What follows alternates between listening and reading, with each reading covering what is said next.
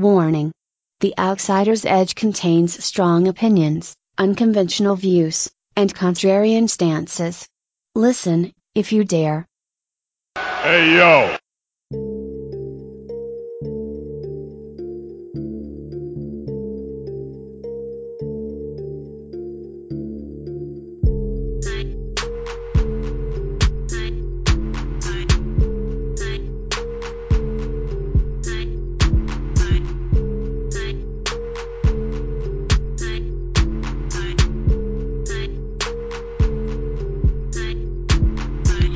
Everybody? Welcome to the Outsider's Edge. It's your boy Rance, aka Rey Cash. I am here, as always, with my partner in crime, Mr. Karl Kervin. How you doing, sir? Doing good, man. Uh, we're recording in the morning for once. That must be nice. Nice for me. I don't know if it's nice for you or not. Well, see, it would be nice for me if I hadn't already recorded a full hour and a half podcast this morning. Um, but nonetheless, that's- I'm dedicated. Yeah, no, you are. I agree. Um, what's been going on in your world, man? How's things going? Not bad, man. This is my uh, last week of the semester. As some of you know, I'm pursuing a degree, and uh, it's been a long semester. But I took my last final yesterday. Everything went well, and I've got about a three week break before I start in the summer. So that's about it, really. So basically, you have three weeks of your life to live.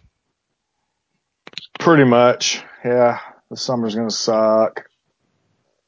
Okay.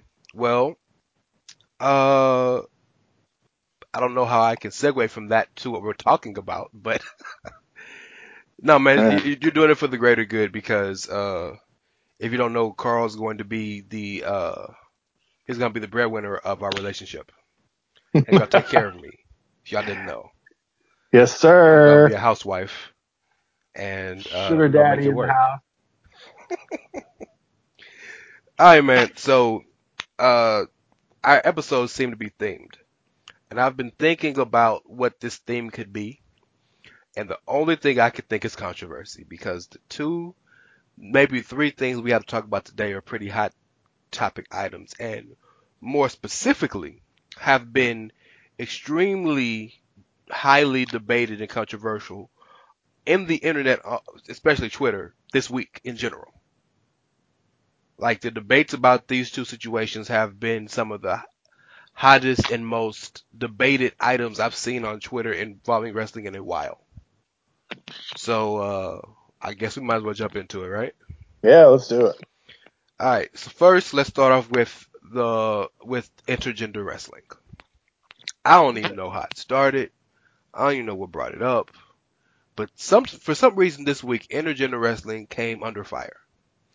Somebody I guess said that they don't like it or that it's not right and you know that a man and a woman should be wrestling each other and this that and the other so many different things and if you noticed intergender wrestling is at its probably highest point right now right yeah, Um, especially on the independent circuit. yes but even if you want to go to WWE Ronda and Triple H had a little run in Yeah, uh, at WrestleMania, which was the first time I think men and women have actually purposefully hit each other in a long time. yeah. We've also had a little bit of uh in the mixed match challenge they did. Yes. You had a little bit of te- teasing in certain spots. Usually, just the women like interacting with the men. No, like the men weren't like willing to throw hands or anything. Not like how Triple H was at WrestleMania. Yeah. Yeah, there's been some teasing there.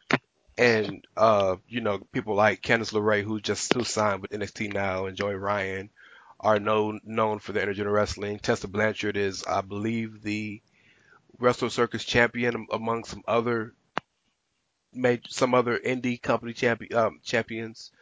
And like, uh, it's, it's, it's becoming, I would say less niche, less niche, you know, it's really becoming commonplace.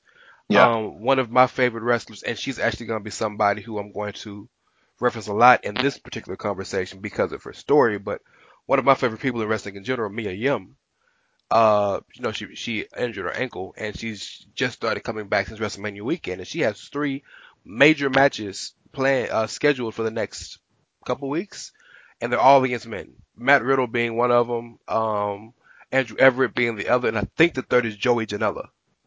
Okay. So not only are those all three marquee matches, but they're all three different styles of matches. Right. Um, so first and foremost, before we get into it, what do you think about intergender wrestling? I don't have a problem with it. I mean, it's not, you know, it's something that it's not like it's not new. We've seen it before. Mhm. Um, you know, WWE did stuff like this way back when. That kind of stopped when they got more into the PG era. Mhm.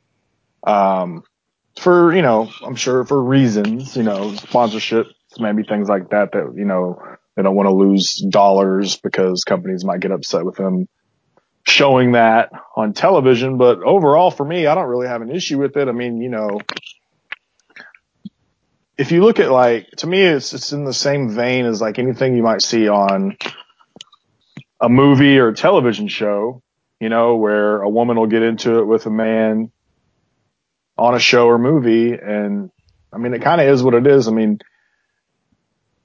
I don't think, I think if anything, it shows that women are just as capable capable as men are, you know, within the same industry. Like whether it be you can think like this isn't this isn't like fighting, but like you think of like the NBA, right? WNBA, you've got two different leagues.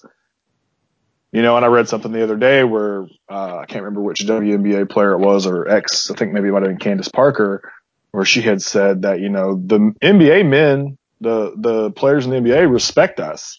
You know, it's the, it's The It's the fans that- about. Huh? Just to, to give you for reference, the article you're talking about, Sarah Spain wrote about Kevin Garnett's Area 21, where he always includes women and WNBA players, and he says that th- that him, that show, and Turner Sports in general have never treated them like they're different. Kevin Garnett Right. is just as interested in what they're doing and their talent as any NBA player. So that's I'm glad you mentioned that article because that was a good article this week. Well, that's what I think. Like, and the way she put it was that you know it's usually fans Mhm. or men that don't that aren't athletes or men that don't play sports or whatever that just watch sports that seem to have a problem with women in these sports, right?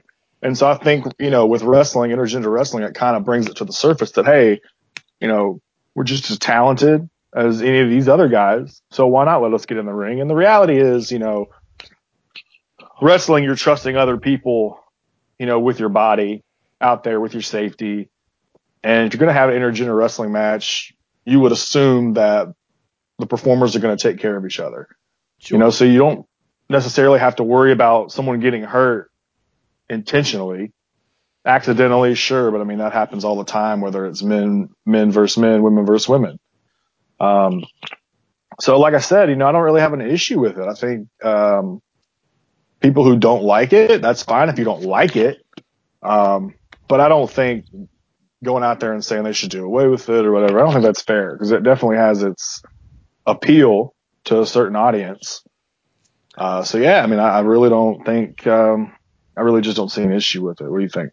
So if you know Karl and I, we tend to be progressive, pretty progressive thinkers in terms of, uh, you know, we're pretty inclusive as people.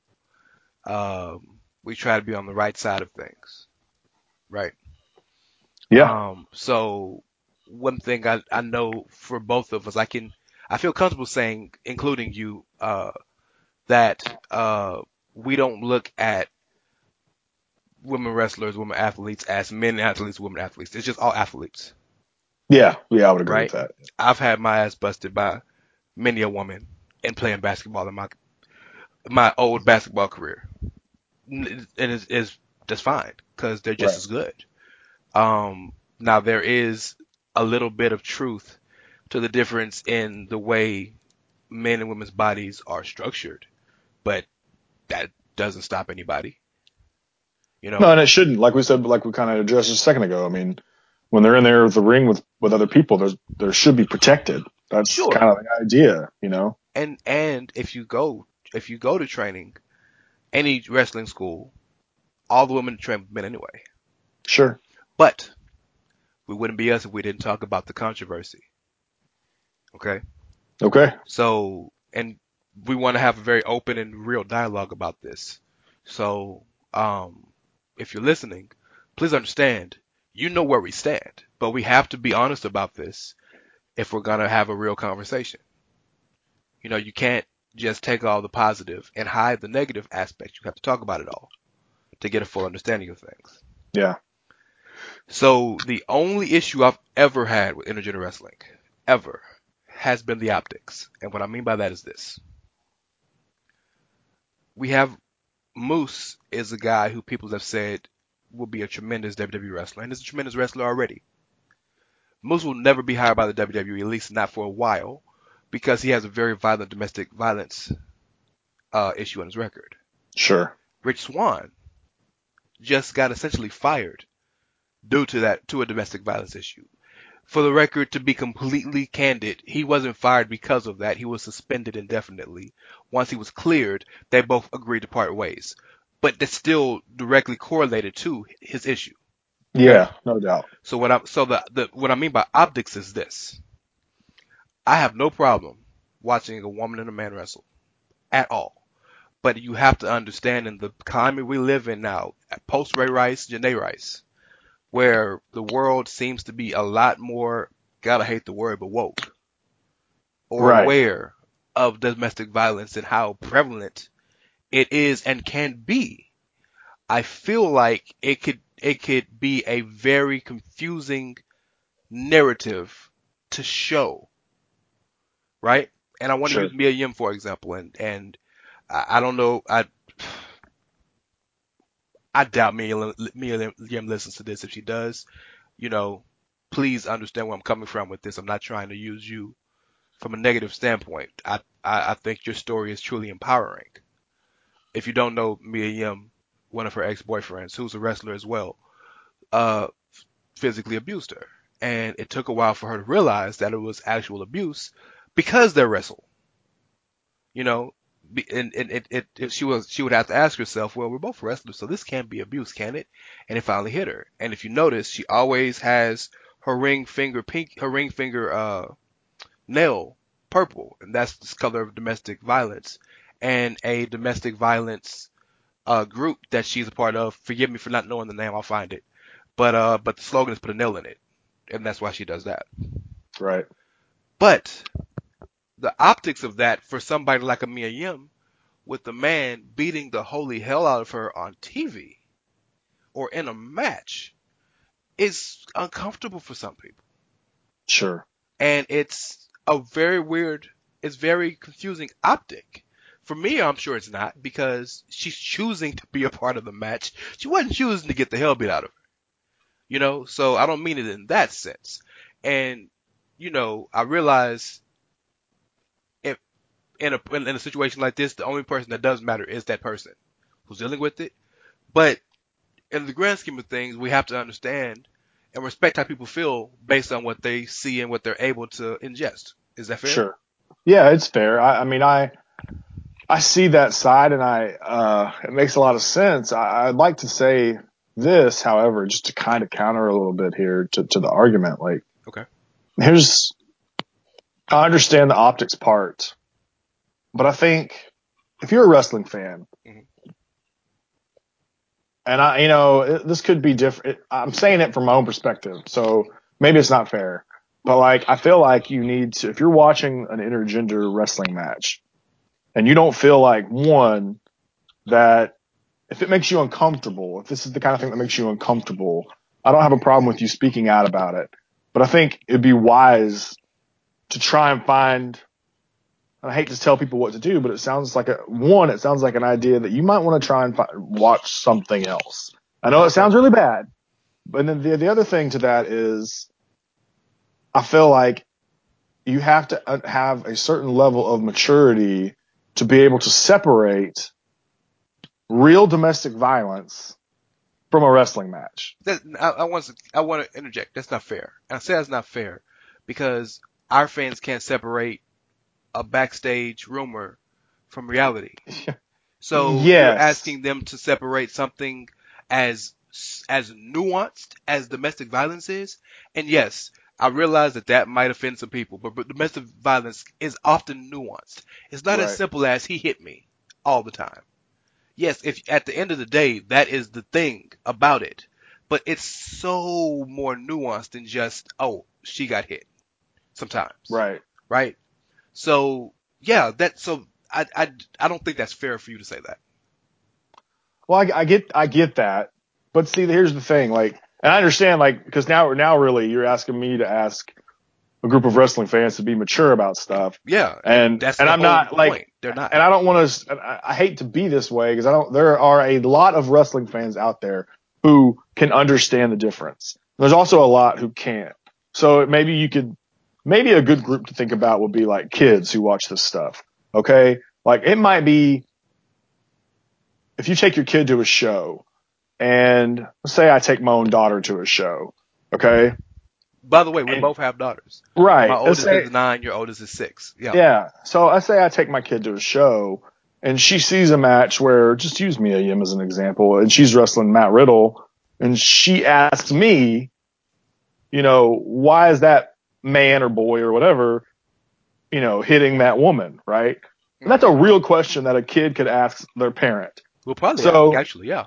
I would say, first of all, that as a parent of these kids, you need to be able to, you, you cannot take your kid to see this without having a reasonable explanation. Mhm. Okay. And this is not something that I- I'll be perfectly honest with you. As of right this moment, I don't have a perfectly good explanation for it right now. But at the same time, I also know that I wouldn't expose my kid to that until I had the answer. And I think that's fair. But when we're talking about, but forget the kids for a second, we're talking about the adult side of the equation. Mhm. Once again, you know, if this is something that makes you uncomfortable, I, I feel like the best, I, I think it's okay to, to talk about it and speak out about it, but don't just yell into the void because you're mad about it. And that, that's a Yeah. problem that Yeah. people do now is they just yell into the void. They don't think about either side, you know, because what's going to happen is you start doing that and then you're going to create conflict with the people who do like it. And then it just turns into a shouting match, which is Yeah. really, that's really the controversy is the shouting match because nobody can seem to have the proper discussion without yelling at one another about it. Well, nobody's having discussion. It's, well, this is how I feel and it's right. Well, no, this Right. is how I feel and this is right. It's not, Right. hey, I, this is how I feel. What do you think? It's, it's well, we talked about, discussion. we talked about people speaking in absolutes Yeah. on many occasions, you know, we're just touting things as fact or whatever. And I got into an argument with someone the other day about this online and just saying things and claiming it as fact. And then someone's trying to argue with me that, well, it is fact. It's like, no, it's fucking not. Not like the thing is, there's a lot of black and white. There's a lot of gray. Okay. There's lot more gray than black and white, actually. yeah, absolutely. You know, so in this case, especially, you know, I don't, I don't have the answer for someone who's uncomfortable with this other than say your piece, be open to discussion with people who disagree with you. And for the time being, until you feel comfortable, don't watch it. You know, if you know what's on, flip the channel for 15 minutes. I know it sounds bad. I know it's, it's an easy cop out answer, but Well, I don't really have a better one. It's the real answer, but people don't gotta accept that because we live in a world now where either everything needs to be catered to me or nothing. Right. And that's a bit ridiculous. But you pointed on something I hadn't even thought of, and that's kids. And so, um, well, let me just tell you how I run my household. My oldest daughter's nine, my youngest daughter's six. My oldest daughter has just started getting into wrestling. Right. Um, and I really feel like a big conduit is just to spend more time with me. Um, Sure. Which and I'm sure that's initially what all of us did, but but I say that because she didn't care about it for the longest, and all of a sudden, just overnight, started caring about it and wanting to watch it with me all night. Which and I love it. You know, anything Sure, we can yeah. do to spend more time together, I love. But uh, I I bring all, all this up to say this: the one thing I tell both of my girls, anytime we ever watch wrestling, we watch MMA, we watch anything with any fighting in it, is I make sure to go above and beyond to explain to them that this is completely well in wrestling's perspective this is all scripted but especially when i'm watching anything that you need to understand this is entertainment these people have trained for this for most of their lives to be able to do this properly correctly and safely Right. so i don't ever want to catch you girls doing anything like this at school with your friends or anything and if and if you do if i do catch you it's going to be the worst trouble you've ever been in Right. because this is not something that you have been prepared, trained, or or have learned to do correctly or even have the right to do as a nine year old or a six year old. Right. And that's before we even start the show. Well, that's good. I mean, I, I think that's important, you know, on this kid aspect is to be able to have those conversations. And, and if you, if you can't, or you're not, ex- or you haven't thought of a way to explain it, which Rance g- just gave you, if you're listening, a great way to explain it.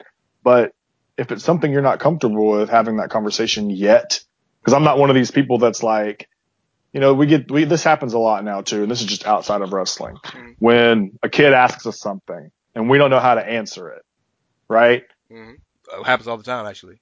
Well, yeah, but pe- people love to get after that parent, like, oh no, this conversation will be so hard.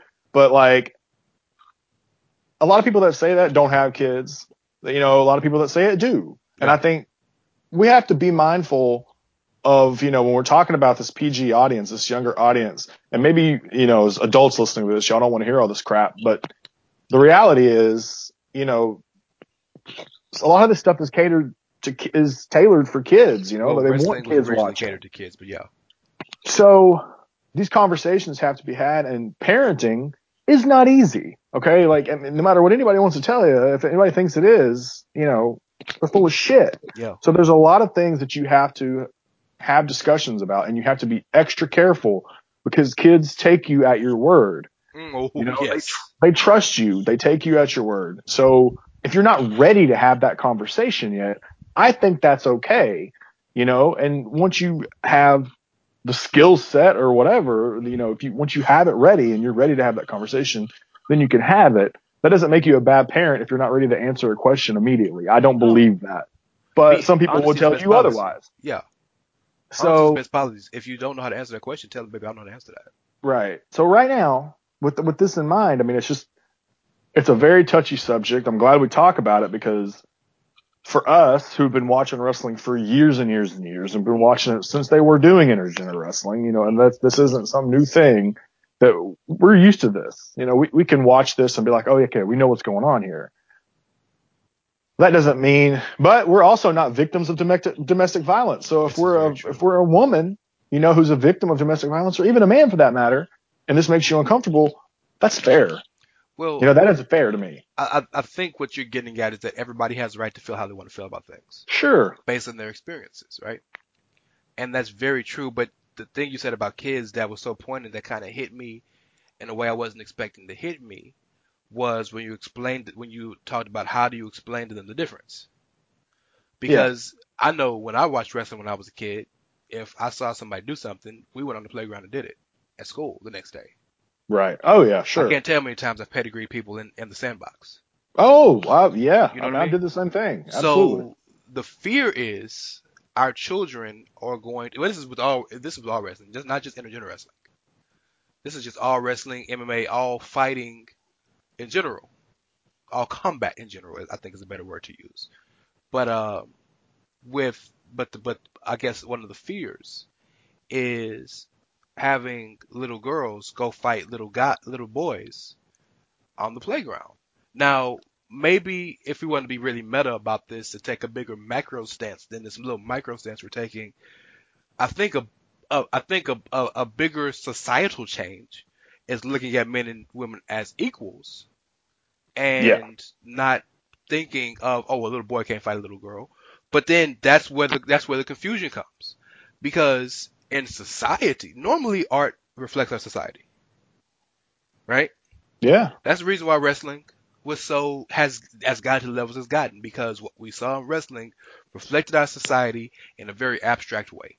Stone Cold Steve Austin was the voice of a of millions of unheard, unappreciated workers or or or or lesser than people who don't have the the the don't haves whatever I don't I'm sure there's a term for them who their boss or their person who's over them who was uh for a lack of a better term oppressive or not fair or mean. He was the, he was the conduit for so many people to live vicariously through him because what he was doing was liberating for them and they wanted to do what he did but they couldn't because it's real life Right. Voice Dan- of the voiceless. voice of the Kind of voiceless daniel bryan was a conduit for every underdog who's been told you're not good enough and Right. he broke through hulk hogan was the guy who, when you're going living through the Cold War and you're scared that Russia's about to bomb us every day, he comes Mhm. out wearing the red, white, and blue, flexing, talking about say your prayers, eat your vitamins. Like John Cena's a Superman for little kids. Little kids who go out who who go out in the world and are scared of what the world is, and he tells you no. All you gotta do is hustle, be loyal, and have respect, and you'll be fine. You know, so that's what wrestling is, even on the negative aspects. It is it is abstract art that that's being reflected by that society is reflecting. Intergender wrestling is the opposite, which is makes it makes it so so interesting or so even in the same breath controversial. Because in society, if I were to go slap a woman right now, I'd be arrested, Sure. right? Yeah. Not only would I be arrested, so. I'd be a pariah. Hopefully I would, yes. Hopefully the, the law would prosecute me to the fullest extent. But if I'm re- if I'm in wrestling and I go slap a woman, that's part of the show. You know Sure. I mean? Yeah. Which is what makes it so interesting. And even if you want to look at it again from another aspect of of of, of uh, from another aspect of entertainment, look at the Marvel movies, right? Right. Black Widow, it's all of them fight. All of the women fight other men, right? Yes, they do. And and and you know, um, to use Infinity War, the the three main women in Infinity War were Black Widow, Okoye, and Scarlet Witch, right? Yep. And there's one point in the movie, if you haven't seen it yet, it's not really a spoiler alert, but you know, one point in the movie where all three of them got each other's back, and they were like, "Well, why the hell weren't we doing this the whole time?" Because they were killing Right. it, right? Right. But the difference between wrestling and and that is the the Marvel Cinematic Universe is so overtly uh cinematic. We know like there's nothing about that that says that could happen in real life. Sure. We've already accepted that before we even started the show. Wrestling, we haven't accepted that because we treat these people like they're real people. That's yeah. I In mean, that's fact, true. Uh, the, what's the joke that all non-wrestling fans give wrestling fans that we always talk about? The thing we hate the most. You know it's fake, right? Right. You know it's fake. Yeah.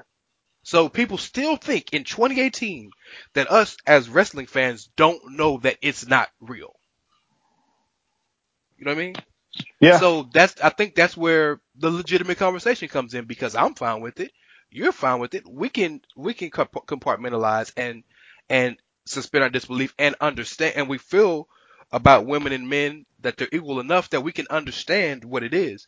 But I guarantee you if me and you were sitting on a bench right now at a park and some dude came and clocked a woman, we'd go over there and beat his ass. right. So then I think that's where the legitimate conversation is because it is a tough conversation. And and while I appreciate the fervor of what a lot of the wrestlers were talking about this week and standing up for intergender wrestling, I think that they're being the slightest bit unfair to the people who who have have pause about it.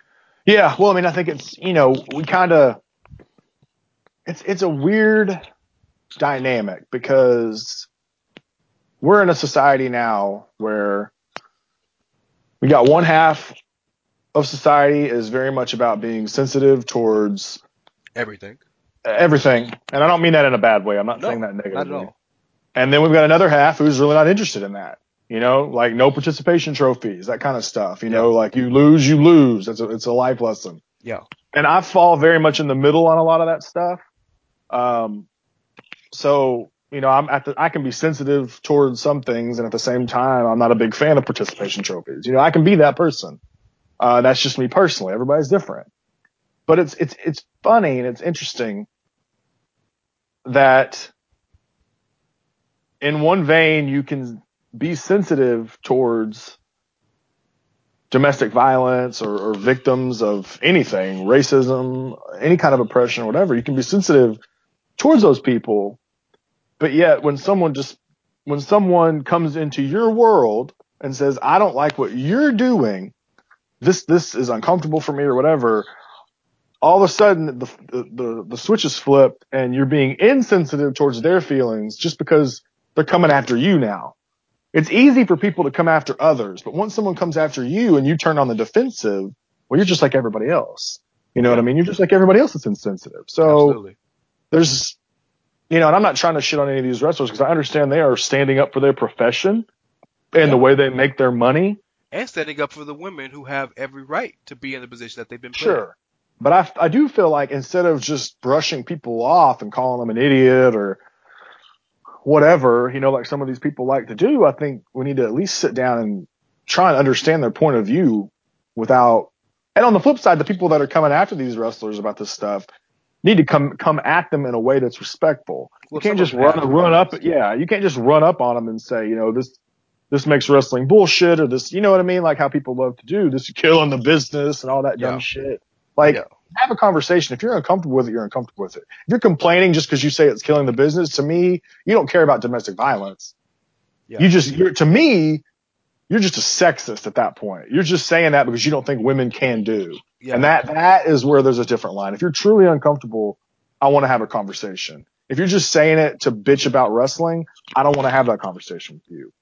Well, to your point, being uncomfortable is you openly and honestly saying, it's not that I don't care, I just don't know. Right. And I want to know.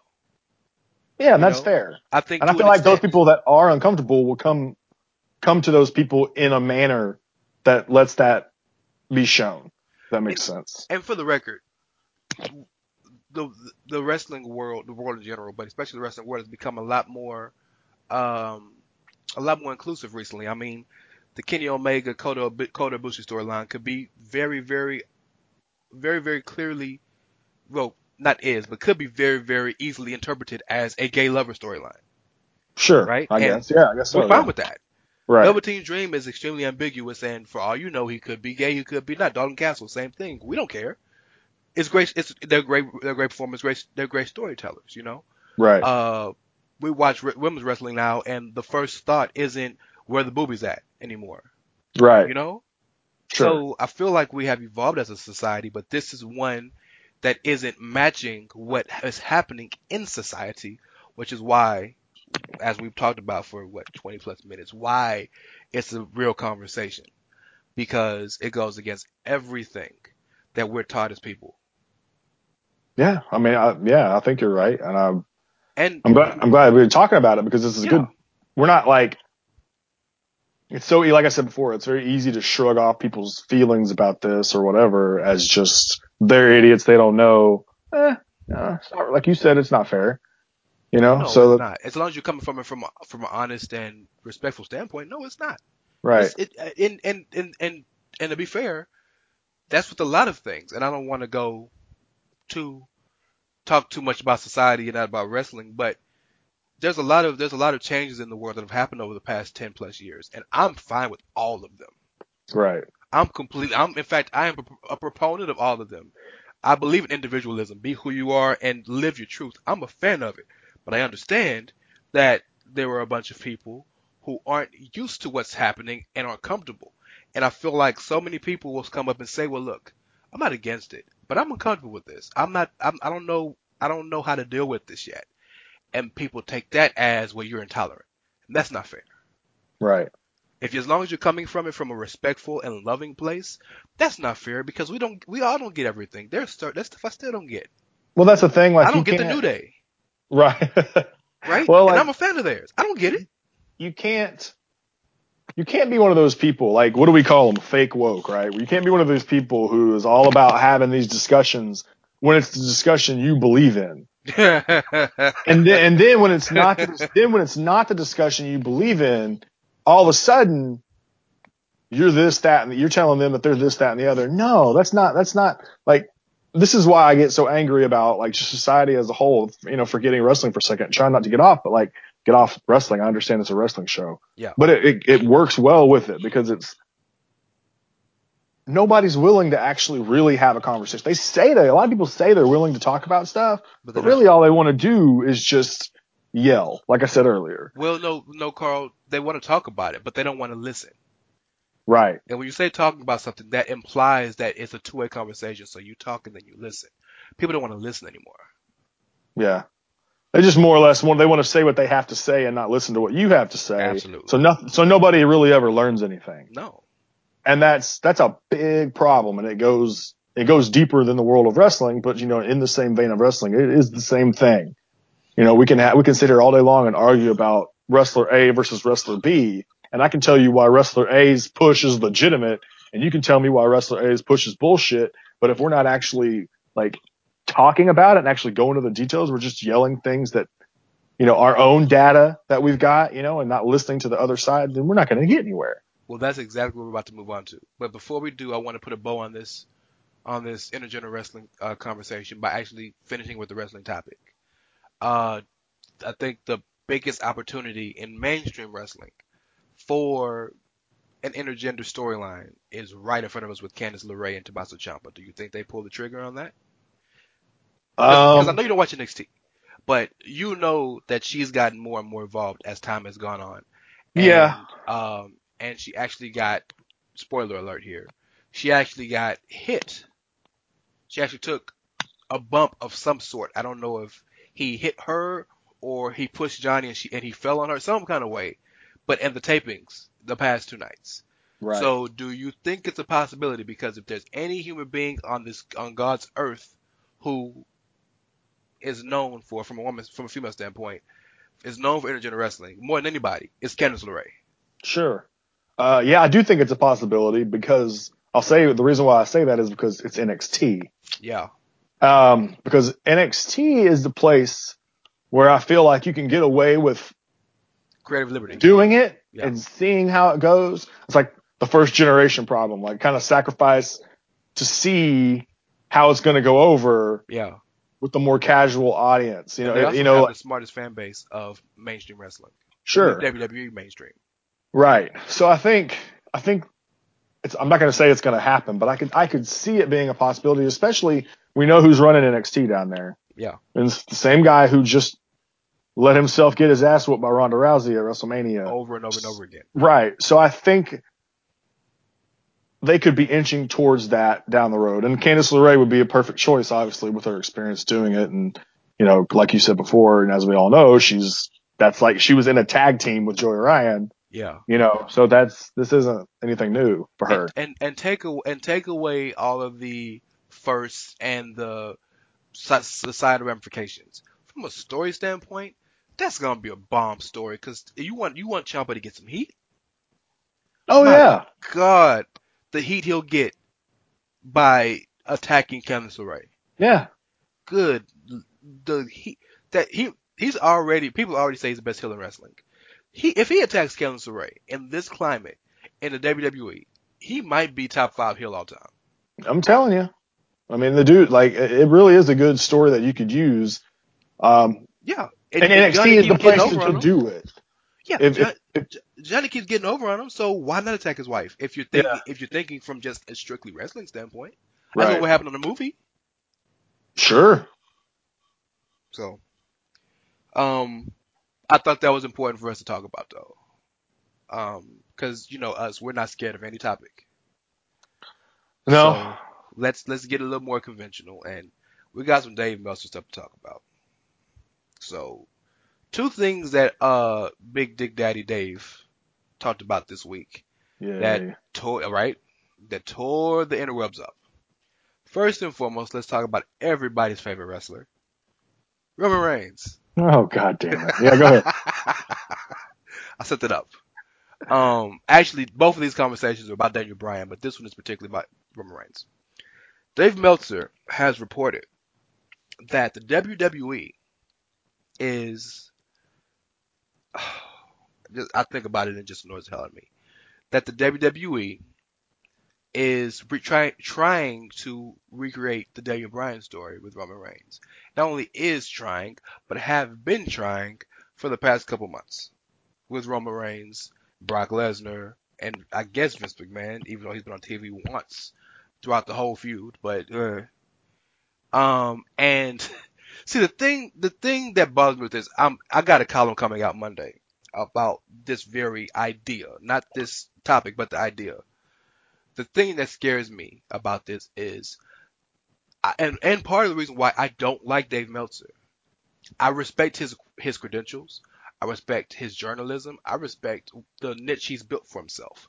But what bothers me is he doesn't appreciate nor realize the platform he holds and what he and, and what people believe based on the things he says. and Right. the narratives they they they create based on what he says. So what he's doing, and I think he knows it, but maybe he doesn't. And I want I want you to jump in here because you probably may be able to talk up about this better than I can. Uh, what he's doing right now is furthering a narrative that isn't being pushed on television. Right. You know, it, it, it's I like if you want if you want to get it's the old uh it's the old Colin Cowherd statement that he says that you know if if you're in the middle of the, if you're in the middle of July there's nothing to talk about and you're on a radio show Kobe LeBron who you got the line's gonna blow up Sure. you know Yeah. um uh um Brady Manning who's better line's gonna blow up because they're they're polarizing figures who people are always going to talk about. So if you want to talk wrestling, you want to get you want to get the the the needle moving. Roman Reigns, Daniel Bryan. You know. Yeah. No, I agree. So Um, let me know what you think. So here's first of all, I wanted the very first thing. Um, they are not recreating the Daniel Bryan story with Roman Reigns. They're recreating the Daniel Bryan story with Daniel Bryan. I just like, I just want you guys to I'm gonna cut that Like, and post that. I love It- that. it's it's pretty much it seems pretty obvious already, and I could be wrong about that, but it it feels like that's where they're headed with Daniel Bryan, way more so than where they're headed with Roman Reigns. Roman Reigns, as a matter of fact, and I'm not saying this is what's going to happen, but if anything, if they were pulling the trigger on anything we've been wanting them to pull the trigger on, I feel like they'd be getting closer to going. And I don't think they are, but I feel like they'd be going closer to him going heel before they were going closer to him being an underdog. He, he can't win. He can't beat nobody right now. He beat Joe at the pay per view. Okay. Can't beat Brock. Couldn't get, he's, his, his, his whole character centers around winning that universal title. That's, that's literally all he wants to do is win the universal title. hmm Couldn't beat Brock the twi- two chances he's had. And well, I mean, if you want to count WrestleMania 31, whatever, but recent memory. Couldn't beat Brock. And there's an argument to be made that he got screwed at the greatest Royal Rumble. Um, couldn't win the Money in the Bank match, the qualifier, because Jinder Mahal got involved. Like Roman Reigns, no matter what he does right now, cannot get his hands around that Universal Championship, despite getting opportunities after opportunity to go for it. So if anything, it, it doesn't make him the underdog because you can't be the underdog if you're constantly given opportunities to go for titles. Daniel Bryan was the underdog because he couldn't beat people. He, I mean, it was more of like a, he's losing to people he shouldn't be losing to. Not even necessarily should be losing to, but I, you know what I'm saying? Like his story is like he's small and he's, everyone's bigger than he is. And that's what an underdog is. Roman Reigns is right there at the table with everybody. Well, okay. So hold on. For first and foremost, I I do have to disagree slightly. The the word underdog has such a a broad a broad painting. Roman Reigns does seem to continually work from underneath in his matches. And Okay. That that I I can understand that could be a bit annoying because much like Cena did in the mid 2000s, the the the prevailing thought is that Cena's going to come back and win. LOL Cena wins, right? Yeah. All those LOL Cena wins matches, he was beat up the 90% of the match and came back five moves to doom one.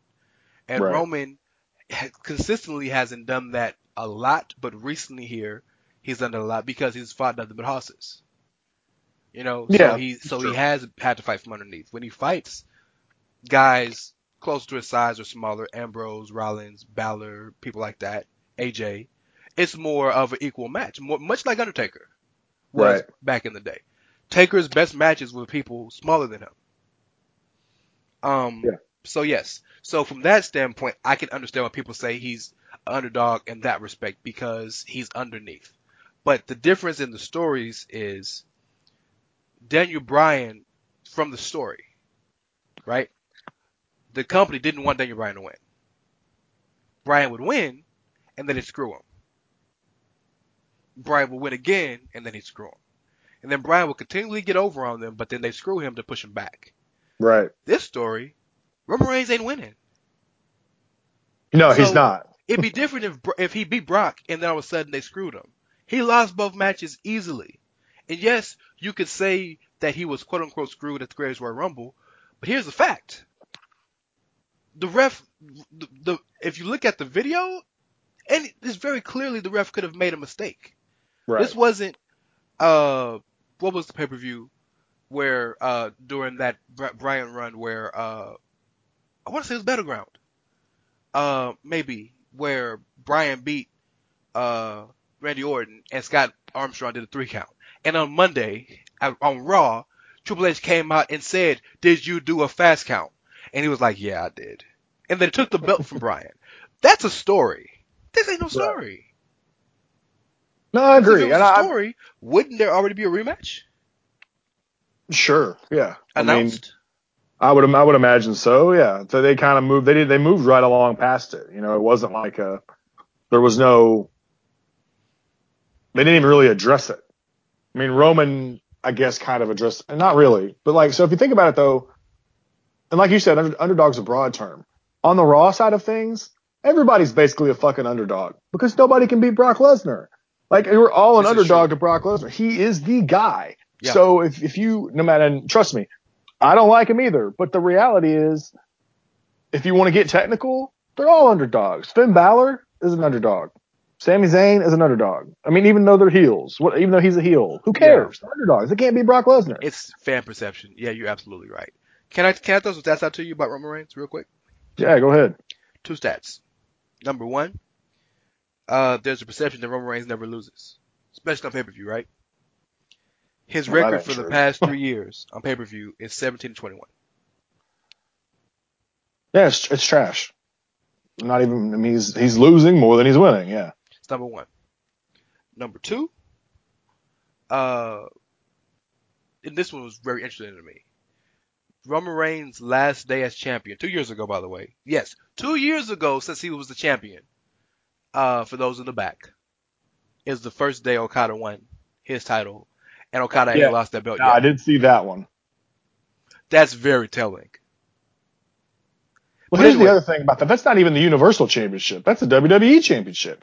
I mean, Yeah, he hasn't never won the Universal title. Yeah, he's never been the Universal Champion. Yeah, because because Brock has decided Brock must farm and must keep that belt. right. Um, but to get back to the kind of comparison between the two, um, there now I will say this: there is very clearly a story which we've affectionately called conspiracy theory Roman, right? Oh yeah, yeah, yeah. Um, where Roman is blaming everybody he can, and Joe very eloquently pointed this out. He's blaming everybody he can as to why he's losing his matches. Not that I got beat, but you know, yeah, I got beat, but if this and this and this, yeah, yeah, Brock beat me, and I'm a man, I'm own up to it. But you know, but but I didn't know that he was gonna do this, and you know, so it's very, it's very clearly leading to something. Well, that's why I said before, if they're leading to anything, in my opinion, it would be him. I don't even know if he- turning heel is the right word anymore, but snapping Yeah. or, you know what I mean? Like, which lends itself to heel work, which he's pretty good at anyway. And he does in his matches sporadically as it is. Well, let me ask So- you this. Let me ask you this. Yeah, go ahead. um, me and Jordan had a very, very, actually people seem to love the episode, but a very heated episode the other day where we had this conversation about Roman Reigns. Because the conversation stemmed from a tweet, uh, from somebody who, I don't know who he is, but apparently people say he had, he's gave incredible news before, okay. But that was saying that with the fans leaving, uh, Backlash, however they left, I've already, and I've already argued that. But anyway, uh, that not only was Vince McMahon shocked, but it was it was it was meant to be eye opening for him. That's how the Roman Reigns conversation started. So it got I, I finally to kind of make my point. I asked Jordan because Jordan is very very clearly, adamantly, and happily a Roman Reigns detractor. He respects the dude because he realizes the dude is talented, but he thinks Roman Reigns has been pushed way further than any human being should be pushed Okay. especially considering how he's not, as the fans continue to use inc- the word incorrectly, over. That's a very, that's not true. He's very over. He might not be over as a baby face, but he's very over. But I asked Sure. him this. Jordan, what do you think? What, what does, tell me what, what does Roman Reigns do that is what a face would do. And don't tell me what the announcers say. What does Roman Reigns do from the moment he enters the arena to the moment he leaves the arena that you would consider that is face face-ish? And Jordan struggled to find something. So the two things he, the two things, well, the one thing he found, actually, well, he said two things. One of them I didn't, I, I kind of disputed, and he kind of, kind of tended to agree with me. But one of them was his catchphrase, "This is my yard." And I was like, okay, well, he said, and his reason was, well, John Cena said stuff like that, you know, that this is his yard. And I was like, okay, I can accept that, but the difference is, John Cena's catchphrases and what he says is coming directly from him. John Cena made up his own stuff. Romans took that from The Undertaker. And he started using it prominently after he beat The Undertaker and effectively, from what we thought, retired the guy. Does that sound like Right. something face, something like a face would do to you? No. Not really. But the only other thing that I could, that I, I would, the argument I would accept was the Uwa chant before he does the spear. Okay. I can get that because that's something faces do. Before they hit a, before they hit their finisher, they chant. Now, Yeah. revisionist history would point out that he's been doing that since the Shield. But, you know, who am I to point that out? I can, I can, I can respect that. But most of his complaints about Roman stem from what the uh, from what the the announcers are saying about him because the announcers are building him up as a face in his opinion. And I'm getting to a point. And I argued, well, is Elias a face or a heel? Well, he's a heel. Well, why do you think he's a heel? Well, you know, he does this, this, and that. Well, Michael Cole's the biggest Elias fan in the company. So, and we've established that Graves is the heel, Cole is the face, and Coach is just Coach. So, if the face of the announced team, the voice of reason for the fans, is singing Elias's praises, then surely he's a face, right? Well, no, because he's not doing face things. My point exactly. Right. I think it. I think it's a good. It's a good argument. I think that a lot the things that just to kind of not even defend Jordan because I agree with you, and I have a broader point about Roman anyway. Mhm. But I think Elias, when the things that Elias does are so much more blatant, Yes. you know, that it's very easy to to kind of differentiate with him. Even though, and Michael Cole, yes, he is like the face commentator, but you know, everyone thinks Michael Cole's a douchebag. So, but that's not the point. But you're right, though. I get I get your point. My my thing with Roman is, and we've we've talked about this before, Yes. and we're going to talk about Roman Reigns until people stop listening to us, probably. But you know, the thing about Roman is he, to me, he's neither heel nor face. I, I've never really seen him as either one. I, I I've always seen him as a tweener. Like he can Yeah. do both things. yeah. And to me, his character has simply been, for a long time now, to be the champ, to be the top guy.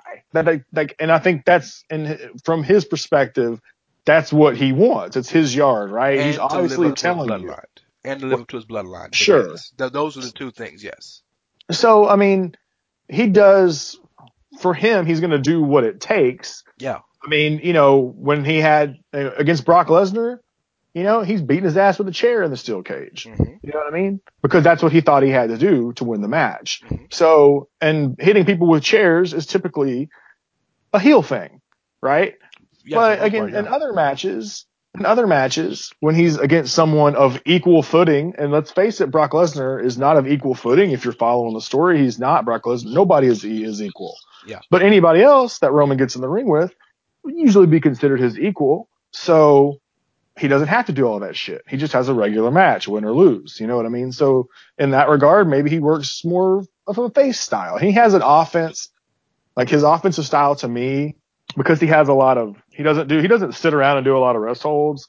You know, he does a lot of clotheslines and he's got the Superman punch and he's got the spear. He's got a very like face friendly offense to me. I disagree with that, but I, I can I can understand the argument. Hmm. But, you know, that's either way, like he's, to me, he's just in the, he's just there. He's in the middle. And I think that's, I think that might also be part of the problem is mm. because nobody knows, nobody really knows because we're just, we're just, you know, kind of not speculating, but we're just kind of looking at it and this is how we see it. And I think a lot of people, because they love black and white, we want to know what is this guy? I, I think a lot of people don't accept that, that it's hard to it's hard to get behind someone we don't really know what he is. Like some guys we know what they are, you know what I mean? Like and I think that's part of the problem. Um, I think with him personally, before you before you uh, jump back in, I, I just think with Roman, I don't think he's been pushed too hard or whatever. I, I mean, I do I can see where there might be a little bit of um, I don't know what the right word is, but there's uh, exhaustion. Yes. But I think for him right now, I think maybe just not even like going like full 360 or 180, whatever, but full 180, but just a different, maybe a little bit, bit of a different direction, which maybe is what they're doing right now. You know, whether it's a little feud here with Jinder Mahal or whatever that, you know, whatever's going to come of that. But keep, I don't think keeping him away from the title scene is what I mean because he's Roman Reigns. He's not going to be away from the title scene. He's always going to be lurking. But I think, you know, directly out of the path of Brock Lesnar right now, unless they've got something good for me to really get behind, I'm okay with that. But I'm not like one of these people that's like, get him off my TV. I don't think people are walking out on, I really don't, I mean, I don't know. No, they weren't walking out on him. If you've ever been to New York, you know how bad traffic is in New York, New Jersey. And a pay-per-view, a regular pay-per-view, not a big four, a regular pay-per-view is scheduled for three hours. The show went till 11:45 Eastern Time. Yeah. They had to get home. Yeah. So yeah, I do believe that some of it was that. I, and maybe some people, maybe people have just reached their their wits end with Roman Reigns. I'll accept that argument. My counter argument is, when have they done it before? Oh yeah, it's, it's definitely a, an outlier. If you No, see it happening all the they- time, Right. So if if it happened before, like you said, yes, perfectly. If it happened all the time, hell yeah, time time to take push Roman away because the crowd isn't, but the but the crowd is still very clearly responding. Boos are response people. The crowd always is there until except for that one time if they and they're, I I I'd bet money that they're they're not gonna walk out on him ever again. That's that was just a completely the time to walk out on Roman Reigns if you really wanted to was WrestleMania. yeah, Nobody did. no, of course not. yeah, no, they're not gonna do it. Um, but, uh, so man, you know, I this Roman Reigns situation, man, it's it's it's frustrating to continue to talk about it because uh, getting back to the point about Meltzer and his report, and more importantly, Meltzer not realizing the narrative he's setting. First and foremost, all I had to hear all year was, well, Roman Reigns is gonna get coronated at WrestleMania, and I I'm not interested in the whole WrestleMania build. I'm not interested in the year till Reigns gets coronated and we can move on. Right? Yeah, Mer- Meltzer pushed that. Every chance Meltzer got, Roman's gonna win the title. Roman's gonna win the title. I, being the idiot of the group, kept saying, well, nothing shows on TV. Until you build to it on TV, it ain't gonna happen. What's what's wrong with you, Rance? You ain't paid attention? Okay. this is the same guy who doesn't even care for the Miz that much either.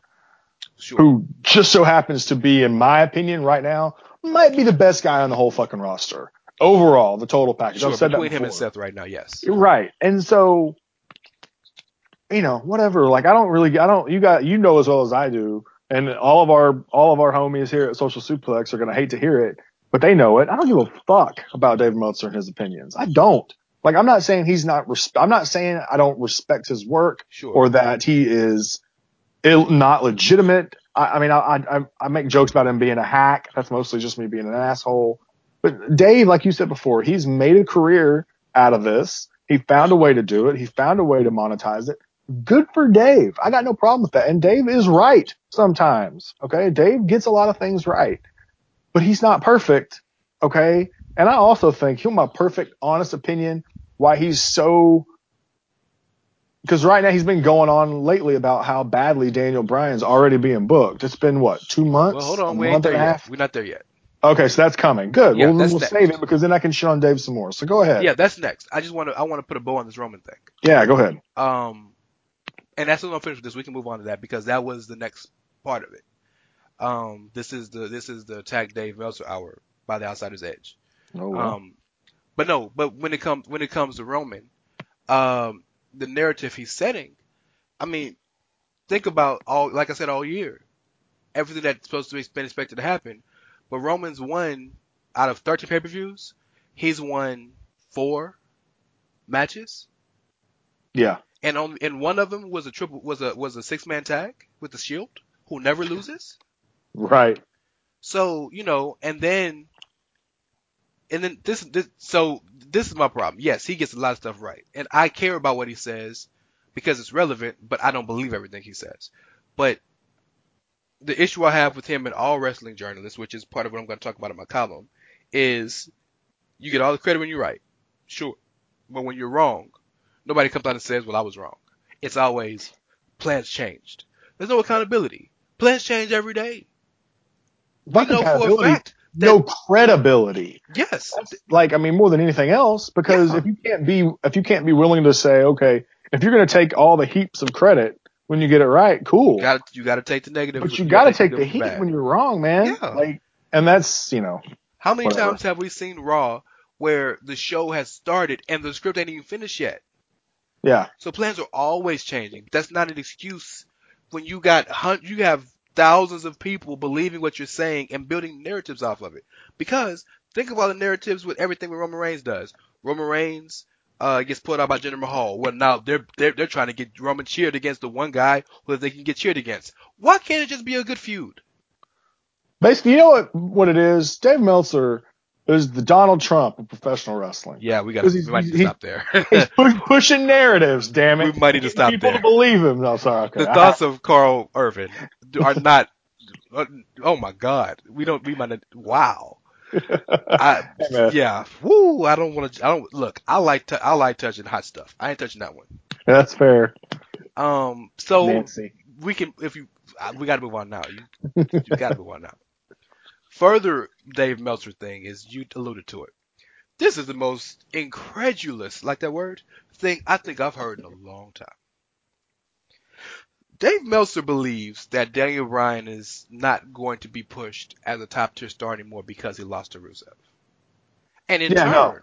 and in turn, believes that Bryan should leave in September when his contract is up. Before you even say anything, Yes. I, I, I just, I have to. I'm sorry. But This- the floor is The yours. only reason, the only reason Dave Meltzer is, is believes Daniel Bryan should leave is so Dave can go watch his matches and covering them on the fucking indies. That's Or- all or it is. Tokyo Dome. I'm telling you right now. You think I'm kidding? The dude has, I'm not saying he's anti WWE, but in recent years, he's not been high on their product. He's been higher on other stuff, New Japan, stuff like that. Mhm. And that's fine. I have no issue with that. He's always been into the Japanese wrestling. we all have our biases. Yes. Yeah, and that's fine.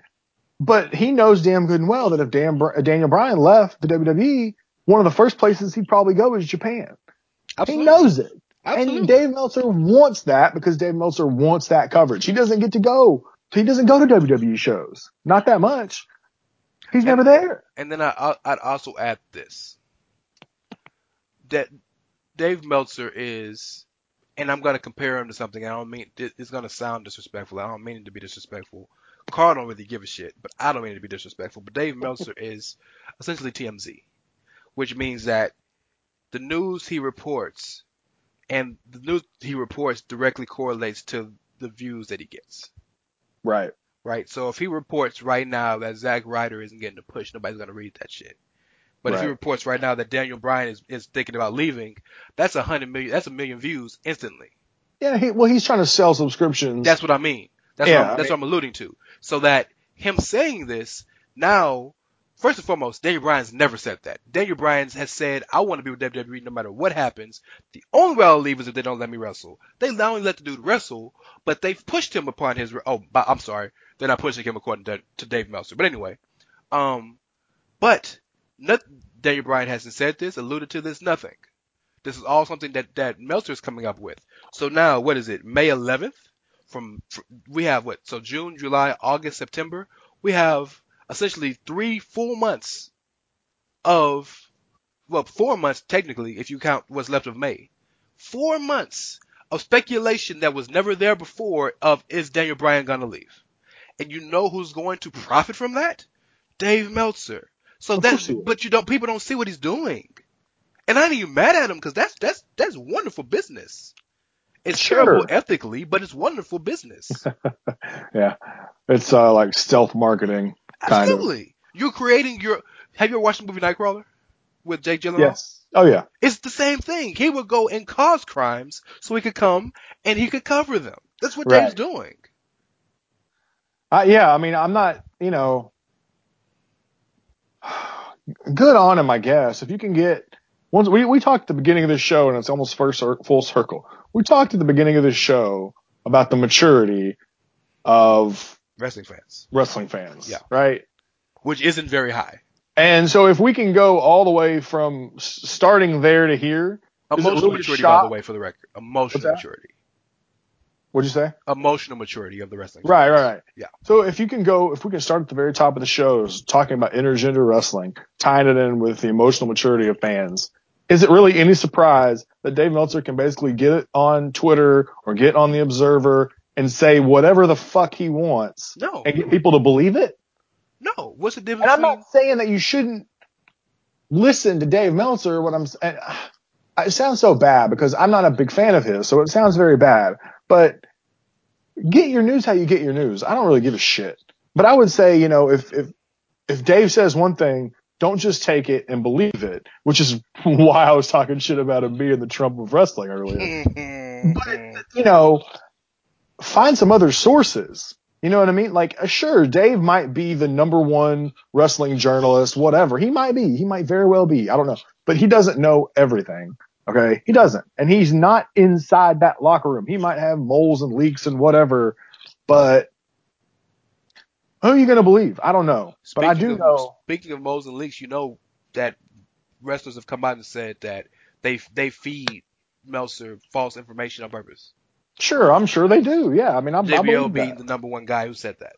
Right. So there's, you know, the whole Meltzer thing, man. It's it ruins. Uh, that's what I was saying. I love wrestling, but a lot of times the reason why I don't get into that stuff, into these journalists, is because a lot of times I don't think they're intentionally trying to ruin wrestling, but I think They are. they do ruin it just so they can make a dollar. And I think that kind of sucks for people who I don't know, it just kind of sucks for people who don't are don't like that. You know what I mean? So and you have to avoid it. It's like you and I are friends with a lot of people who like Dave, right? Yeah. Swear and so and and they might be the type they might just say, "Oh man, Dave said this kind of randomly," and it's like, "Oh," and then come to if it does happen and Dave was right, oh, so. see, told you. Yep. And not only that, but then they just ruined a whole fucking story for me because I had to hear them spoil it for me two months ago or whatever. And then if they're wrong and you say anything, ah, well, plans change, like you said earlier. So it's very like he's got this strength. He's got everyone by the balls, and it's crazy. Yeah, no, you're absolutely right. Um, you know, um, I, I don't, I, it, it, it, it, you know, it bothers me sometimes, but I try to, I just, because I, it's, it is what it is. You kind of have to live with it because that's the thing, but the narrative, I just, I have a, I don't have a problem with his reporting. I have a, well, actually, let me not, not lie. I have a problem with his reporting, but my bigger problem is with the narrative he, he, he sells because you have to take advantage not advantage. You have to take responsibility for the things that you incur. And yes, grown people are grown people, and, and people grown people, right? We're gonna do what we want to want to go do, right? Uh, if if somebody went and watched a movie about murder and then they went out and murdered somebody, is it that director's fault? No, but but I'm sure there's I'm sure he understands this level of responsibility he incurs by creating a movie of of such ilk. You know what I mean? If that makes any sense. Yeah. But so let me tell you what the the the bet Jordan and I have, and I want to tell it to our listeners because I, I I realize my shows have similar they have similar fan bases but different fan bases. But this is this is this is further our point. The bet we have with the bet I have with Jordan is this. So much of what I believe and I believe Jordan is starting to see that makes him think that he doesn't like Roman or gives him gives him the reasons that he doesn't like Roman have everything to have everything to do with what's going on backstage with the announcers in the audience and nothing to do with what Roman is actually doing himself. Right. So the bet we have is excuse me, for the next few months, maybe even until Money in the Bank, every Roman match he's gonna he's gonna watch is gonna be on mute. And I want him to tell me, after this, after all that's over, everything you saw Roman do, do you think he's a heel or a face? Okay, yeah, that's fair. Do you care about him less or more be, without the machine behind him? That's interesting because so much. I mean, God, we could we could fill a three hour show with why is Roman Reigns booed, right? We could yeah, I fill don't, I don't want to. Uh, but at some point, we could talk about how it started. We can, and that and a million people, different people have their opinions. But one one fact that we all can agree on is it's gotten to the point where it's just commonplace. It's just it is what it is. It's just people can't remember when the what- when the what chant started. I mean, lot, some of us can, but a lot of people can't. But people what? That's just what they do, right? Can you Yeah. tell me who's the first person to ever do the wave? Fuck no. But when we're at sporting events, people do the wave. Yeah. No explanations needed. So there are some things that crowds and fans just do that we don't. I, I guarantee you, people who were born from 19 from 2000 and, and older don't know where the Wu Chant come from.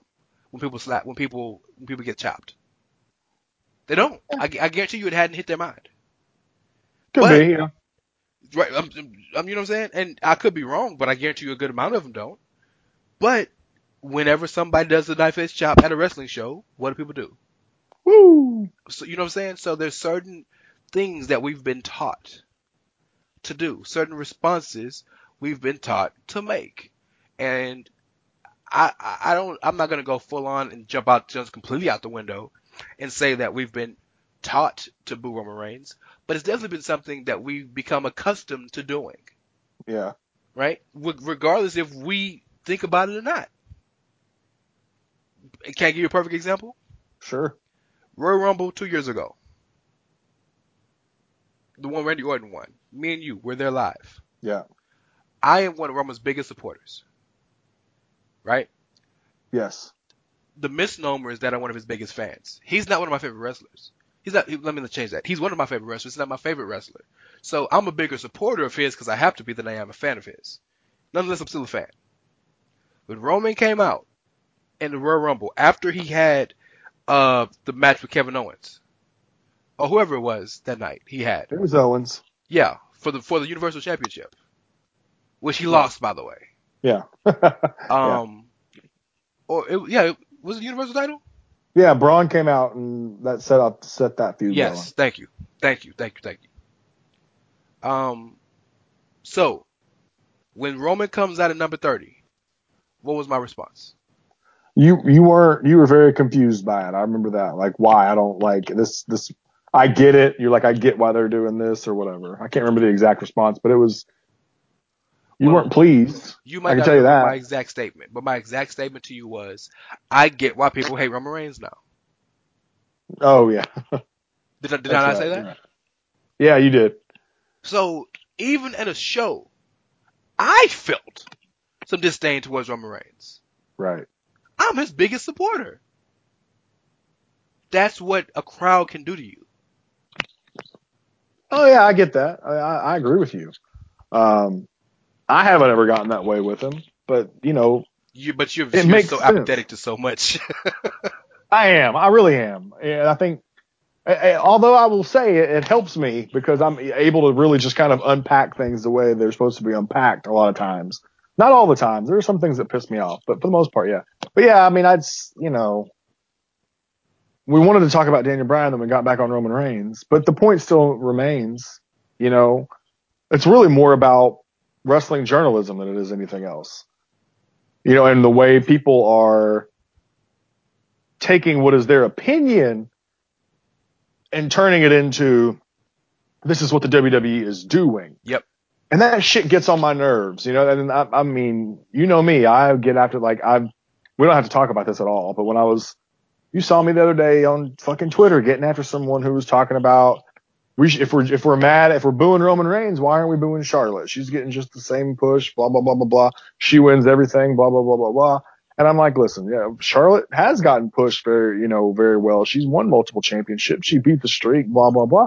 But Jesus Christ. Anything to discredit someone else just to defend your guy, like the, everything is like it feels like everything has to be mutually exclusive with people.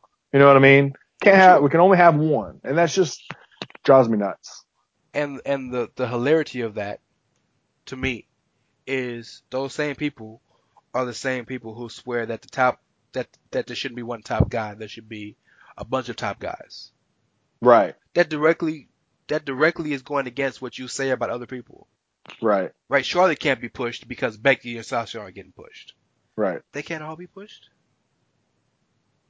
You know, They can all then, be pushed. And then I think a thing that people, this is going to sound really stupid, but I really don't think people think about it. I really, truly, my soul, don't think people think about it. People, I don't think people realize that for one person to get pushed, somebody has to lose. Mm, Yeah, that's kind of Right? where that goes. Which, yeah. which goes back to this, this Rusev Daniel Bryan thing. See how I put that? I, I brought it back. See how I did that? I'm a journalist. well, then I hate I hate you. So Oh, well, hey, I accept that.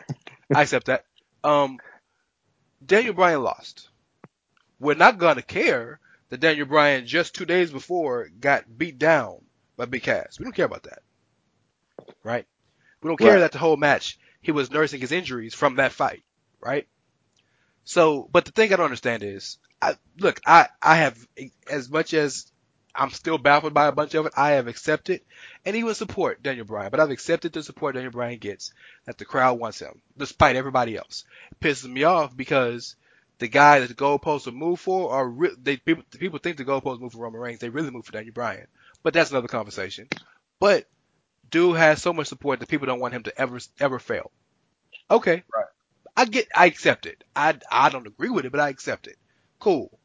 In the same breath, y'all been begging, pleading, and bitching about Rusev for almost a year now, getting a push, and he gets one, and you're against it because it was against Daniel Bryan. Well, I see. I think that's, I think, and that's a really good point because I think that, I think that in their own little world, I think the people who are angry about that think that they're being trolled.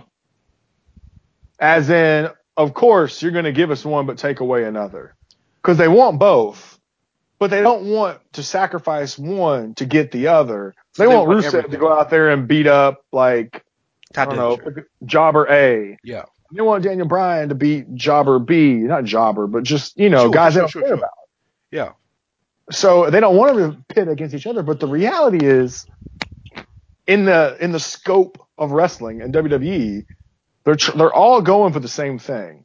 So at the end of the day, someone that you love is not going to win.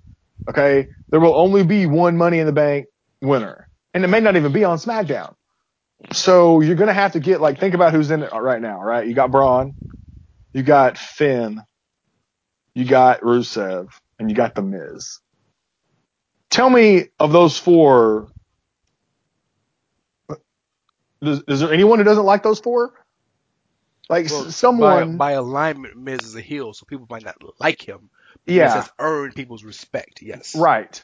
So one of those, three of those guys are losing, and there's more to be added to this fucking thing. Yeah. So- Yeah, so it's just not how it works. There's there's a lot of talent, there's a lot of great performers, and only certain ones are gonna get as far as you want them to get. It's the it's almost you know it reminds me like when I was watching wrestling in, in the you know 90s.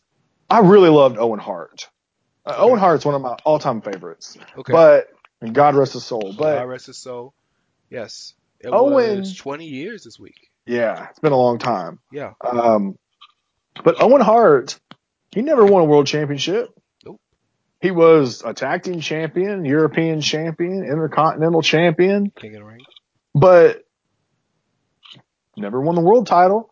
And you always go back in time and you think, man, think about all the greats who never won a world championship. Owen Hart, Roddy Piper, Jake the Snake, Scott Hall.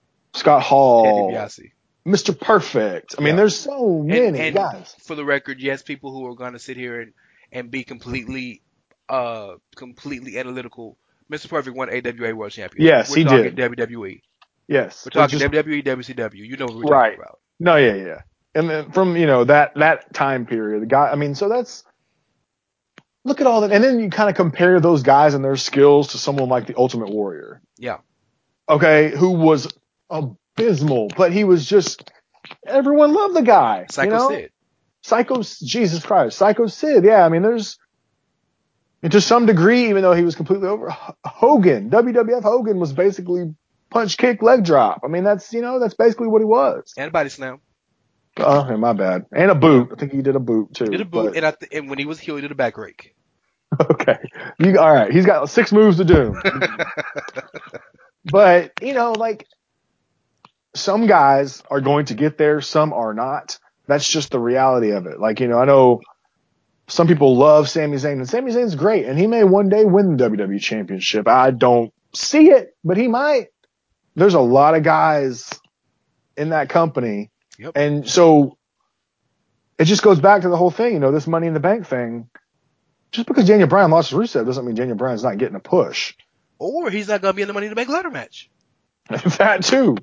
I mean, I, I don't think he will. I'll say that. But I do think that you make a good point because there's still open spots. And they, they could always do one of those things where it's like the losers of all the qualifiers have a match for the final spot. They just did They've done stuff like that before. Yeah, They just did it in February for the uh, Elimination Chamber. that's right. They've done that kind of thing before. Yes. So let let it play out. And even if he doesn't get a spot, he really, you really honestly think, does anybody really honestly believe, other than Dave Meltzer apparently, and the people that follow him, which is a lot of the Bryan- crowd. Yeah. That Daniel Bryan is not going to be presented as important. I mean, the dude wrestled AJ Styles his second week back or whatever. I just want to know when one loss started to mean doom for people. I just wanted to know when wins and losses ever fucking mattered. Don't do that. Don't do that. Because we're gonna get so much hate. Because you know I completely agree with you. But boy, when you say that, you want people to come out the woodwork. Come on then with it. Let's go. Oh my good. Well, okay then. Next episode, it's the wins no the wins don't matter wins and losses don't matter uh, episode. Uh, no, the last agree. five seconds, I'm just going to say Jinder Mahal, and then we can hit the damn hit the stop button because it's going to be over. Well, Shit don't matter. to use to to use a more relevant and liked person, Chris Jericho is a perfect uh, perfect person okay. because Chris Jericho could look. Can let's use a perfect example. Chris Jericho has is, in New Japan is looked at as a superstar. He ain't never gonna win a match over there No. ever.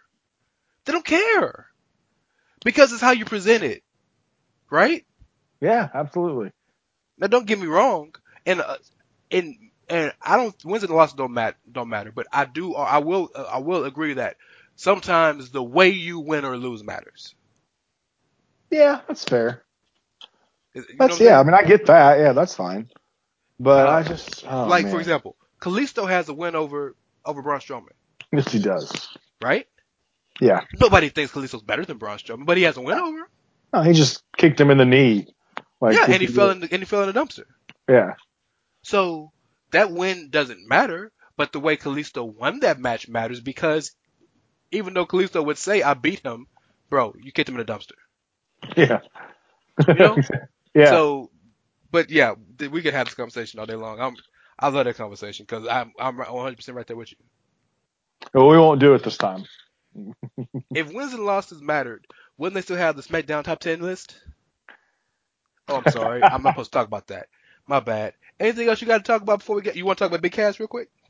Uh, we could we could talk about Big Cass. How big of an idiot he is? Dumb fucking dumbass that he is. Yeah. And you know what? I supported that dude because I like too. new. I like new stars. I like pe people who haven't got chances getting chances. And I felt like Cass had a. Per- I saw he he he had a very decent run in NXT by himself when he who shall not be named part two was his partner, and he got hurt. And Right. and Cass did well for himself. And Cass is not a tremendously terrible wrestler, nor but he's not a tremendously good wrestler. He's perfectly average. He's Maybe Kevin even Nash. slightly. Well, Kevin Nash is Kevin Nash knows how to work. Cass will know how to work. Well, I know, but you know what I mean. That's like Sure. kind of what you get from him. Sure. Well, no, I was gonna say Test, but Test knew how to work too. so never mind.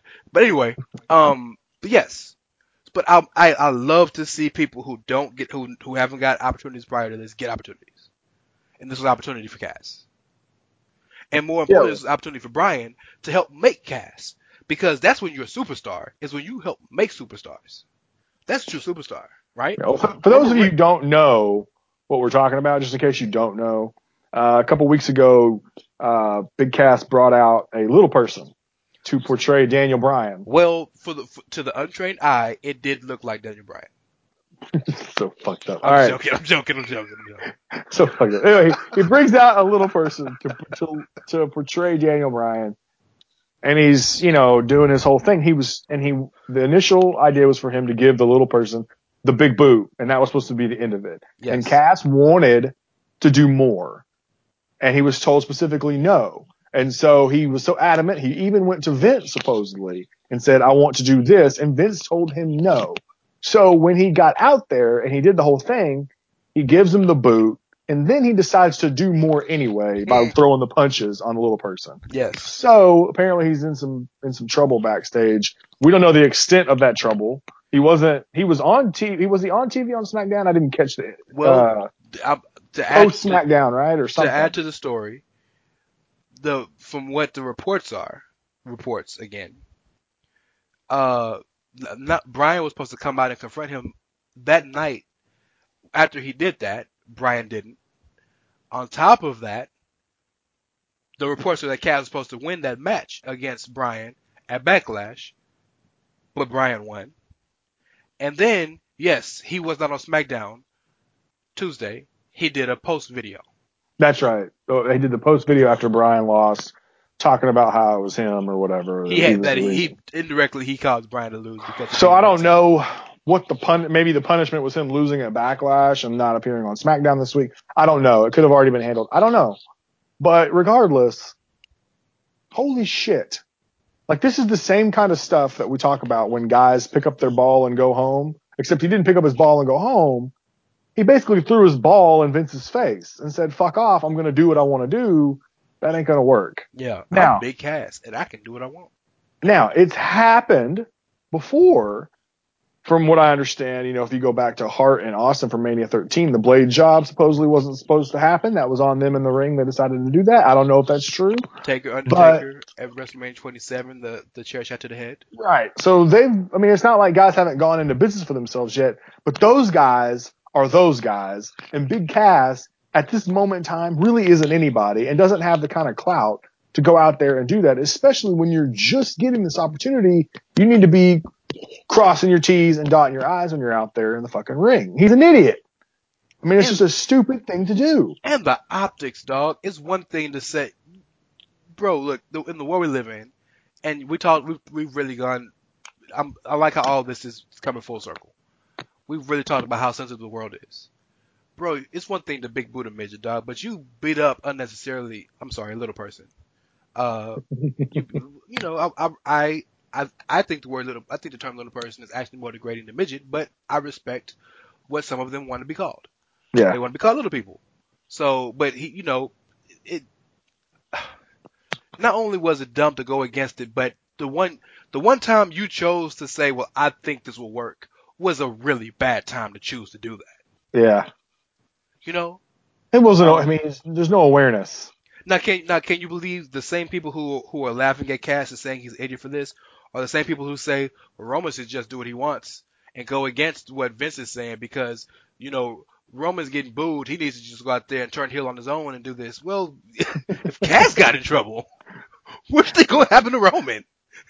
Yeah. Roman, I don't, I mean, Roman's not untouchable. He did get suspended for a wellness for a wellness violation, but guys, so it's a different locker room. Titus O'Neil got suspended two two months for for pushing a guy. no, yeah, I agree. This is not the same locker room. It really isn't. I mean, I, and that's that's the that's really the whole thing. Like, ah, dude, I'm just baffled by some of the stuff some of these guys do. You know, Yeah, especially that- in this case, like if you went, like I get you want to be adamant and you're passionate about it, but if you get told no by your boss, literally, you were you were smart enough to go ask him, right? Like it feels like okay, there's some kind of like, all right, I'll go over the writers because I'm so adamant about this and passionate about it. I go talk to Vince. You go talk to Vince, and he says no, and then you're still going to go out there it's just uh, Here's here's a, this isn't about Cass, but this is basically what we've talked about all, all show. Uh, a tweet from from Chris P. Lettuce. Daniel Bryan loses one match. He's being buried, and they already ruined his return. He should quit WWE. Roman Reigns has a losing record on pay per view in 2017. Stop pushing him down our throats. Why does he always win everything and always bury his opponents? Modern wrestling fans just love making up their own narratives and sticking with them no matter how wrong they are. Yeah, that's true. And I mean, you know, it's not like it wouldn't be the first time. And this is people do this, not just wrestling fans, man. I mean, people do this in all sorts of ways and all sorts of mediums. And I think the the best thing that that can be done is, you know, we're not saviors here, but I think it's important to try and at least try and explain people off the ledge with some of this stuff. Well, you know what? You know who's gonna save us all? Who? Dean Ambrose. Think so? Hell no. You know who's going to So- save us all, actually? Thanos. No, well, that's fair. September 1st in Chicago. CM Punk. Don't do. CM Punk. Don't do that. Don't do that. Okay, I'll just leave it. I'll just leave it there. You know what's gonna happen. about- What? So, for those of you listening who don't know what, what the news is, CM Punk is officially affiliated with All In as he's signing. All In's in Chicago already, but he's he's doing a special signing and meet and greet at the One Hour Tease show, which is a kind of de facto the home away from home for the All In people, All In group in Chicago, and he's gonna do it the day before, which leads to the thought process that maybe Punk, and I can call him CM Punk now because it's wrestling related. This wasn't wrestling related to be Phil Brooks, but this is wrestling related. Uh, but thought process is that Punk might be affiliated in some form with the show, All In show that Saturday.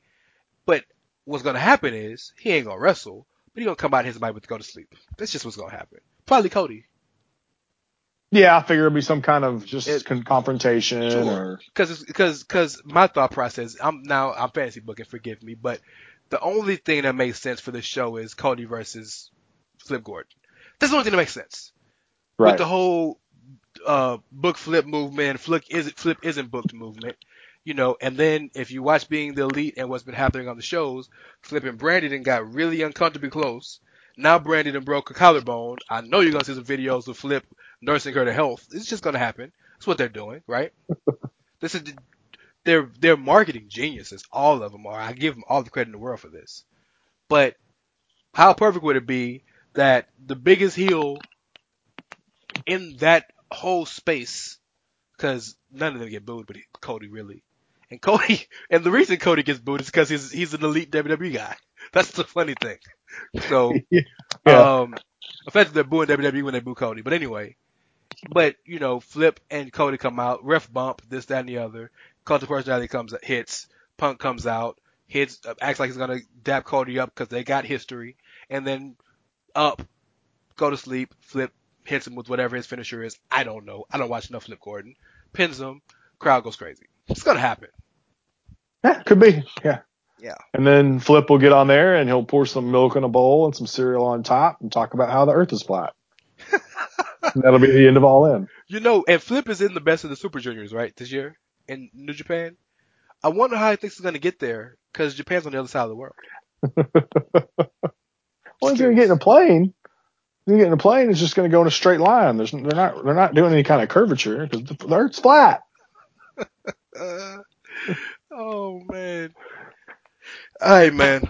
You got anything else you want to holler at, or you want to go and get out of here? Yeah, I think it's time. I think it's time to wrap it up. We we managed to get a show out of it. We were worried we weren't going to get a full. I think we got a pretty good amount of quality out of this. I think this was a very good show. Yeah. standpoint, I think. All yeah. thanks to me. We need to.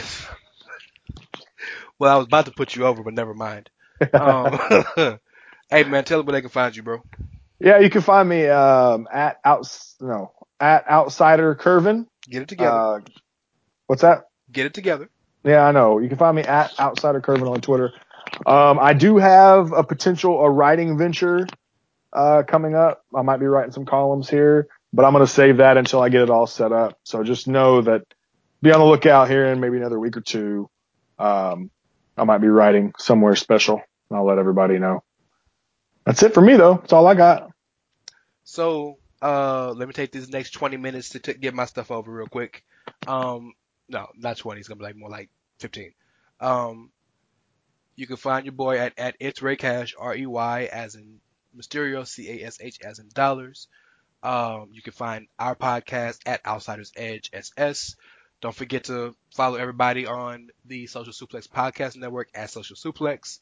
You have your New Japan Pro Wrestling show with Keeping It Strong Style at KI Strong Style with Josh and Jeremy.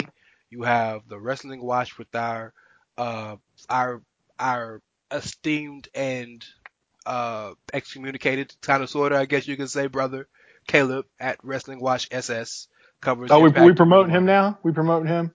Well, I've always he's part. I'm promoting the brand, bro. I'm promoting. I'm I'm the nice guy of the group. yeah, You're the you. heel. I am. Thank you. Uh, um, you also have oh One Nation Radio, the flagship, which is at One Nation at One Nation uh Radio. But yeah, One Nation Radio, yeah.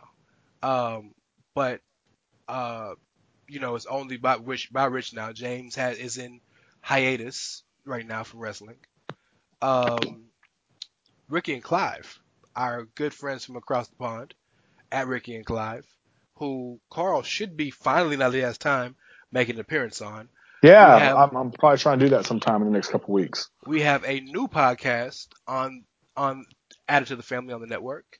Grown man, grown men watch this shit, which is an indie podcast hosted by Chris and James. Holla at them. I haven't got a chance to listen to the show yet, but I will. You know, uh, I'm not the biggest indie mark, but you know, got got to help out the family. And I have some super secret news. Now I'm not going to announce it yet, but there might be something else in the works for a friend of mine in the podcast. Not me. I got enough. But a good friend of mine who I'm very excited about. Uh, I'll tell you more about that as it comes. Don't forget my other show with one Jordan Fox, the world class radio. Yes, changed today because we are technically a radio show now. Follow us at World Class Daily. Follow him at Fox the Podcaster. We are also uh, sponsored by formerly Imperial Wrestling Revolution, now changed to World Class Pro World Class Revolution or World Class Pro Wrestling out of Oklahoma. We are sponsored by a actual wrestling company. Uh, by the way, I don't know if you heard Karl, but they got a TV deal now, Yeah, I did hear that. Kansas and. Missouri, and we're gonna- Joplin. Yeah, yeah, I'm, I'm I'm very familiar with Joplin. yes. So you know, you know, the we're, the brand is growing, um, and we're affiliated with that. Also, you can find the the World Class Podcast, World Class Radio, on thechairshot.com, among other places. But you can you can also find me. I have started writing again for the Chair Shot. First column is out. You can find it somewhere on my my Twitter or the World Class uh, Radio Twitter at World Class Daily. Um, I write Mondays, Tuesdays, so yeah, look out for that. Um, uh, yeah, I don't know what I can. What else is there for me to I don't know. You Mention- you plugged literally everything. uh, you know, the playoffs are in. The it's it's it's conference championship time. Uh, the NBA lottery is coming up. I don't know. I can plug some more stuff if I'm about to kill you. Yeah. Oh, okay. um, but that's all I got. Uh, but yeah, man, you know, we appreciate y'all continuing to listen, continuing to, to support. Tell your um, friends. tell a friend who's gonna tell a friend. Yeah. Um, but no, man, the, the the listens for the for the for our pod and the listens for the brand in general have been tremendous, and they continue to grow. So we owe that to nobody else but you guys. Thank you for supporting. Thank you for listening. Um, thank you for allowing us to give our very controversial and different opinions. We were gonna do it anyway, but just thank you. um, anything else you got, man? That's it, guys. We'll be back next week. Not sure what we'll be talking about, but there's always something. Yes, we are. It's it's the wins don't losses wins and losses don't matter. All right. So get get, you- get, get ready. No, yeah, I might have to sit out that one. I don't. I I can only take so much heat. Fair enough. All right, guys, appreciate it. Have a good one. Take it easy.